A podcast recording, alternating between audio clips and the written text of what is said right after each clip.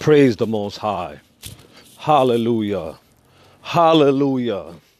All praises, all worthy, all glory belongeth to Abba. Hallelujah. Yahuwah. To the Father and the Son who sits at the right hand of the Father. What's up, family? Shalom, shalom. It's your brother Elisham. I haven't recorded in a while. I'm in a time of separation, in a battle. I'm wrestling. I'm in a battle, guys.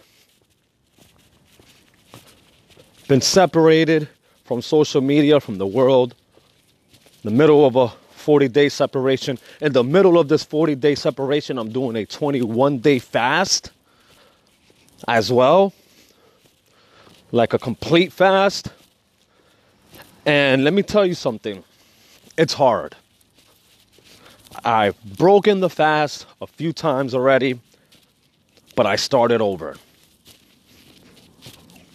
And if we consider the vow of the Nazarite in number six, when you make a Nazarite vow and you break that vow, you are commanded to cut your hair and to bring an offering in front of the tent of meeting.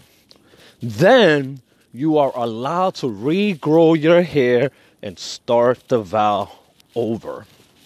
When we look at Samson, when he broke his vow, you know, he told the secret to Delilah. Delilah cut his hair. He lost his strength. He was bounded. His eyes were shut, were plucked out. He was thrown in prison, grinding, working for, for, for wicked men. If you look at that situation, it has symbolic meaning. In the book of Revelation, it talks about how the beast will try to weary the saints every day. That's their job. Tries to worry us so that we won't have to, so we won't pray, so we won't fast, so we won't do good, so we won't have any time to read, any energy to read, to bring us down spiritually for he could bind us, so he could take out our spiritual eyes, and so that we can then start working for him. The same thing, but you see, he allows us, the Most High is gracious enough that he allows us to restart our vow, to regrow our hair if we choose to. We can call upon his name. Abba, Father, forgive me. Soften your heart. Turn from your wicked ways and turn towards Abba and ask Him to forgive you, to strengthen you this one last time. See, we have to have that attitude that we don't have any more chances. This is it. One last chance. I'm so used to, even as a Christian, I was so used to sinning and then asking for repentance. Oh, it's okay if I, in my in my mind, I would think, oh, it's okay. You know, God knows me. He knows we're not perfect. If I sin, I'll just ask for forgiveness. No, stop it. There is no next time. We have to have that attitude, that mindset of like Samson. Bring me next to the pillars of the statue of, of Dagon so that I can break them and strengthen me one last time. There is no tomorrow. There is no second, third chances. This is it. Strengthen me one more time. One more time so that I can glorify your name. And then I return to dust. We have to have that mentality. We are not going to sin anymore. Forgive me, Father. That's it. I am tired of being disobedient. I am tired of breaking my vow. I am tired of continually falling into the same traps of the enemy. I'm tired of it. Strengthen me. You can ask the Father to strengthen you. You cannot do this on your own. That's the thing. If you're trying to defeat certain desires like lust, uh, food, gluttony, disobedience, or whatever it may be, you can't do it on your own. You ask the, you have to ask the Father to strengthen you, to keep you from evil. We can't do it in our own strength. It is okay for us to ask. We should ask. Ask and you shall receive. Ask. Be tired of being disobedient. Listen, family, you should know it is the last days. We're living in the end times. The proof is all around us. The world is getting worse and worse. People are getting colder. The cold are getting colder. The people who are hot are getting hotter. I don't know if you lived in, in Union City, the blue lights in the sky, the weird things are happening, all these tsunamis, earthquakes, California on fire. It is getting worse. It will get worse. But he is also raising up an army of people that are tired, that are exhausted, tired of disobedience, tired of failure and, and people that just want to say, that's it. I'm going to gird up my loins. I'm heading straight to Jezebel. Straight for Jezebel. Move out of my way. I don't want to know about no football. I don't want to know about that movie, the latest movie. I don't want to know. I don't care. What does it do for me? How is it going to benefit me, my spiritual life? How watching this movie is going to benefit and strengthen me?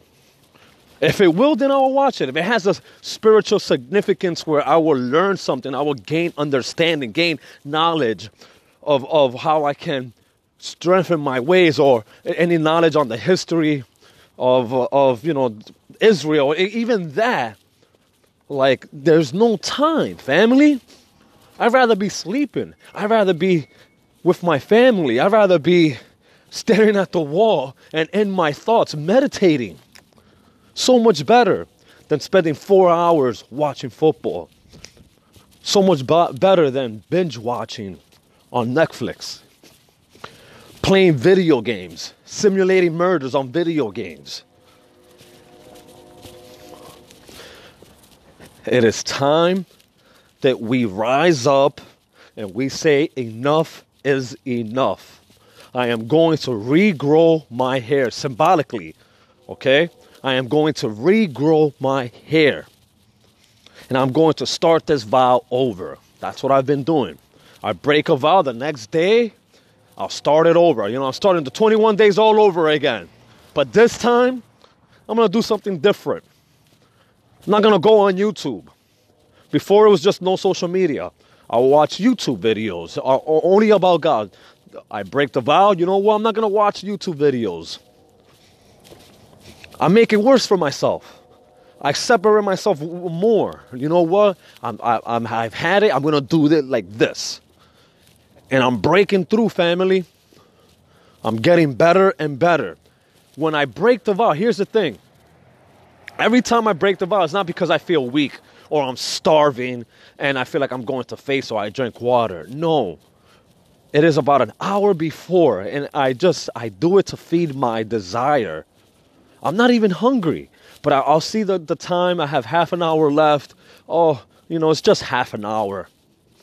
I'm gonna eat. I, I, I fasted the whole day already. It's just half an hour. I don't complete that last mile. It's obedience. I'm not obedient.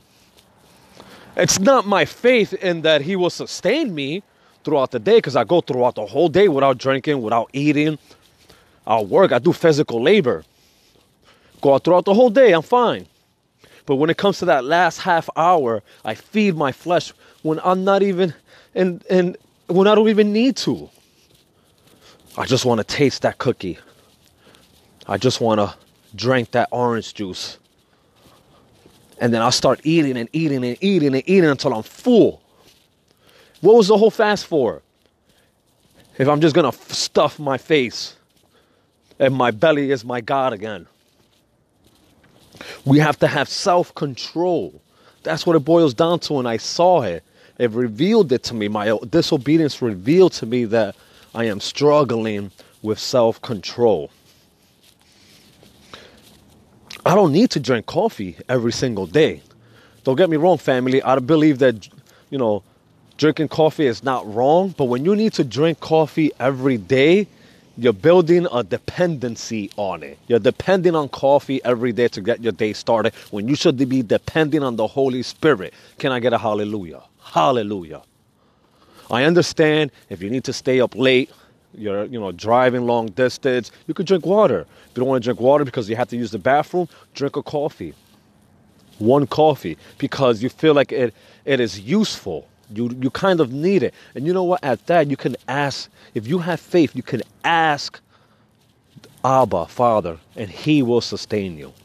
If not, He gave us coffee beans for a reason. The same thing with marijuana, the TA, the CBD. It's a good pain reliever. Face it, guys. Yes, marijuana is a plant. A bear, uh, it bears seeds. He made it for us, but not all all plants are good. Look at poison ivy. You can't eat poison ivy. Each plant has its use. But once you start abusing it, then it becomes your God. You, when you start depending on it, when you start needing it to to get through your day, and you feel just arrig, ag, agitated and irritated, I'm sorry, without it, then it's a problem. Self control. We can just ask the Father and He will give it to us. Think about it. We don't need coffee. You know, if we want to go through pain, like I, I'm, I'm have a good tolerance for pain. You know, when I'm in pain, when I have headaches, I refuse to take Advil. I refuse to go to the doctor. I just go through the pain. The next day, I feel better. I fight it. I drink tea. I, I drink a whole bunch of water. When I have a stomach ache, like I, have sometimes I get stomach aches where I'm on the floor. You know, in the bathroom and like it looks like I need to go to the doctor, and I don't go because I, for some reason I just have faith that I'm not gonna die. There's no way I'm not gonna die of a stomach ache. I know you're gonna heal me. I'm sorry. Well, I try to look back at what I ate, and I start asking for forgiveness for just a whole bunch of sins. You know, whatever sins I think I committed, sins unknown. I start praising Him in my pain, and He heals me. I go through it. I don't like taking things. I don't like depending on things. I don't I don't I don't like it. Anyways, self-control, guys. It, that's what it boiled down to me. When I broke the vow, it wasn't because I lost faith or I was weary, I was tired, I was starving. I just lacked the self-control of waiting an extra half an hour. I could have just waited and it frustrates me, it upsets me that I could not wait. So I start the whole vow over again. And, you know, I'll start like, I'll be six days in and I break the vow and like, you know what, I'm starting all over again. But this time I tell my wife, you know, I'm not going to sleep next to you. Even though I, I didn't touch her any, you know, sexually, I didn't do anything. And, you know, I'm, I'm, I'm going to sleep in the other room now. I'm going to separate myself a little bit further now. You know, I love you you know, she's pregnant now, I'll give you a, a massage on your back, I'll rub the, you know, your belly and all that. But after this, I'm going into another room. I'm going to separate myself as much as I can now. And if I break it again, then I'm going to look even harder and, and, go even harder.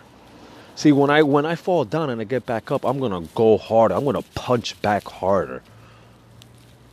I'm going to look at what I did wrong and I'm going to revise. I'm going to strategize, strategize a plan, a move of action to defeat the enemy again.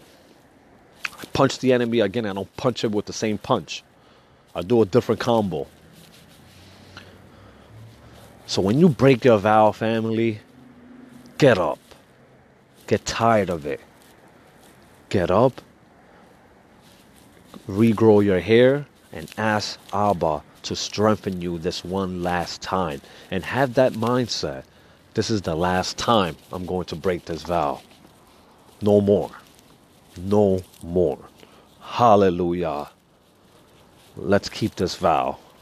Let's stop breaking vows.